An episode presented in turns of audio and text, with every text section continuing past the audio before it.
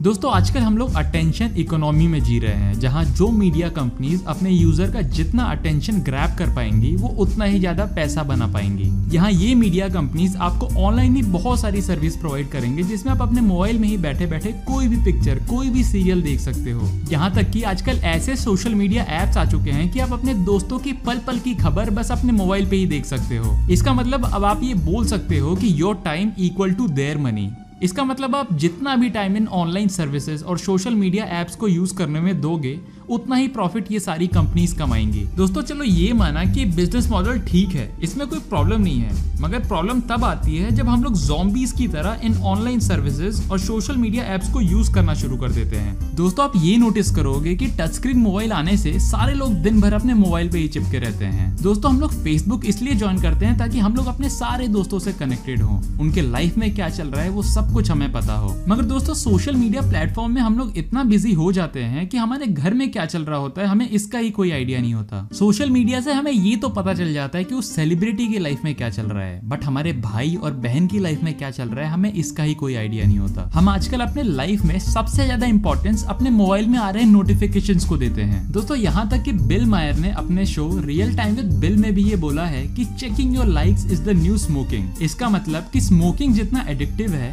उतना ही एडिक्टिव अब सोशल मीडिया बनता जा रहा है। दोस्तों, आप ये देखोगे कि आजकल पेरेंट्स बच्चों को शांत करने के लिए उनको स्मार्टफ़ोन तो दे देते हैं, लेकिन उनको ये नहीं पता कि वो चीज़ ड्रग से भी ज़्यादा एडिक्टिव है। दोस्तों, अभी रिसेंटली की हुई स्टडी से ये पता चला है कि सबसे ज़्यादा एडिक्टिव चीज़ आजकल स्क्रीन बन गए हैं। दोस्तों स्क्रीन की एडिक्टिव प्रॉपर्टी महज कोई इत्तेफाक नहीं है, बल्कि एक बहुत ही केयरफुली इंजीनियर डिज़ाइन है।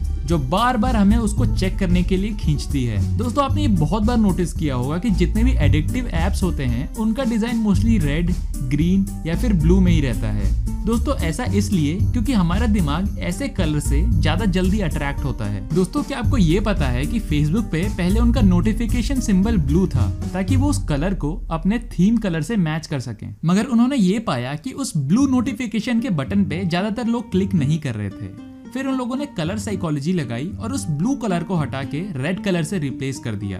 और दोस्तों, अब तो आपको पता ही है। दोस्तों, अभी हमारे साथ प्रॉब्लम ये है कि हम लोग फ़िज़िकल कन्वर्सेशन और डिजिटल कनेक्शन को एक जैसा ही समझते हैं। मगर दोस्तों, ये सही नहीं है। दोस्तों, अगर मैं आपको कन्वर्सेशन और डिजिटल कनेक्शन के बीच में फ़र्क बताने की कोशिश करूँ तो कन्वर्सेशन में हमेशा एक फ़िज़िकल टच और eye to eye contact mix होता है। वही डिजिटल कनेक्शन में आप दूसरों की पोस्ट की हुई स्टोरीज देखते हो, जहाँ कन्वर्सेशन में आप दूसरों से बात करते समय उनके वॉइस के टोन्स पे ध्यान देते हो।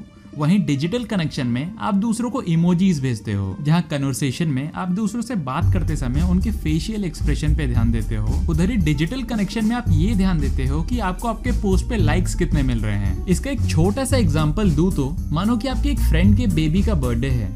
सो so, उधर ही अगर आप उसके सोशल मीडिया पे हैप्पी बर्थडे या फिर सो so क्यूट लिखने से अच्छा अगर आप उसके घर जाकर उसको विश करोगे तो ये ज़्यादा इफ़ेक्टिव और ह्यूमनली लगेगा। दोस्तों लोगों को ऐसा लगता है कि अगर हम लोग एक दूसरे से कनेक्टेड नहीं रहेंगे तो डिसकनेक्ट हो जाएँगे। बल्कि दोस्तों सच ये है कि अगर आप लोगों के साथ डिजिटली लेस अवेलेबल रहोगे तो आपके रिलेशनशिप्स ज़्यादा मज़बूत होंगे। दोस्तों हमेशा कनेक्टेड रहने का सबसे बड़ा प्रॉब्लम तो ये है कि आपको फेस टू फेस मिलने पे वो कभी खुशी होगी नहीं जो आपको लंबे वक्त के बाद मिलने पे होती थी। क्योंकि दोस्तों, आपको ऑलरेडी एक दूसरे के बारे में सब कुछ पता ही होगा।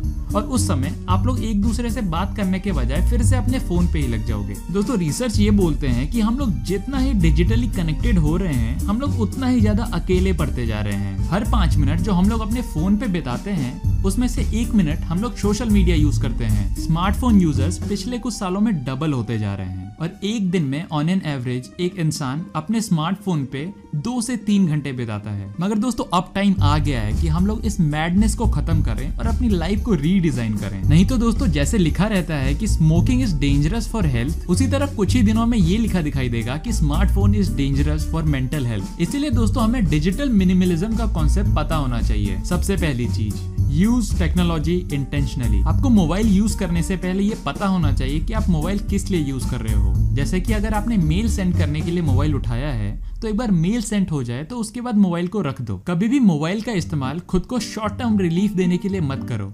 मान लीजिए आपका किसी से झगड़ा हो गया और आप बहुत उदास हो, तब आप मोबाइल यूज़ मत करो।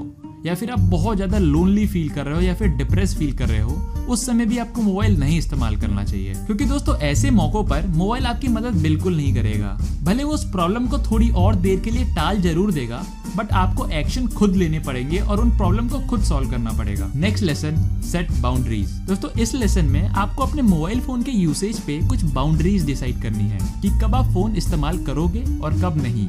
फॉर एग्ज़ाम्पल जब आप खाना खाने जाओ तो अपने फ़ोन को फ़्लाइट मोड पे डाल के एक ड्रॉर में रख दो, ताकि खाना खाते समय आप अपनी फैमिली के साथ क्वालिटी टाइम स्पेंड कर सको। जब आप सुबह या फिर शाम को जब घूमने भी निकलो तो हमेशा अपने फ़ोन को घर पे ही छोड़ के निकलो। वीक में एक दिन आप ऐसा ज़रूर दो, जिस दिन आप अपने फ़ोन के सारे अनयूज एप्स और डॉक्यूमेंट्स को डिलीट करो। लंच ब्रेक के दौरान फ़ोन को यूज़ करना हमेशा अवॉइड करो। जिन एप्लीकेशन या फिर वेबसाइट्स को आप कंप्यूटर से ही एक्सेस कर सकते हो उन एप्लीकेशन को फ़ोन में यूज़ करना बंद कर दो। उन व्हाट्सएप ग्रुप जिनकी आपको ज़रूरत नहीं है, या फिर उन ग्रुप से आपको कुछ इंपॉर्टेंट इन्फॉर्मेशन नहीं मिलते, उन ग्रुप को बाय बाय बोल दो। अब दोस्तों डिजिटल मिनिमलिज्म का मतलब ये नहीं है कि आप अपने सारे मोबाइल एप्लीकेशन फोन्स और सोशल मीडिया प्रोफाइल्स को बाय बाय बोल दो और सिर्फ़ योगा मेडिटेशन करना शुरू कर दो। नहीं दोस्तों, मेरा इस वीडियो बनाने का मकसद ये नहीं है। बल्कि दोस्तों, इस वीडियो को बनाने का मकसद ये है कि आप कब और कैसे डिजिटल वर्ल्ड को यूज़ करते हो। आप उन चीज़ों पे ध्यान दो और आप उन चीज़ों को अपने बेनिफिट के लिए कैसे यूज़ कर सकते हो। क्योंकि दोस्तों, इन टेक्निक्स को यूज़ करके आप अपने मोस्ट वैल्यूएबल चीज़ों के लिए अपना टाइम निकाल सकोगे और इन डिजिटल डिस्ट्रैक्शंस को दूर करके आप अपनी प्रोडक्टिविटी भी बढ़ा सकोगे।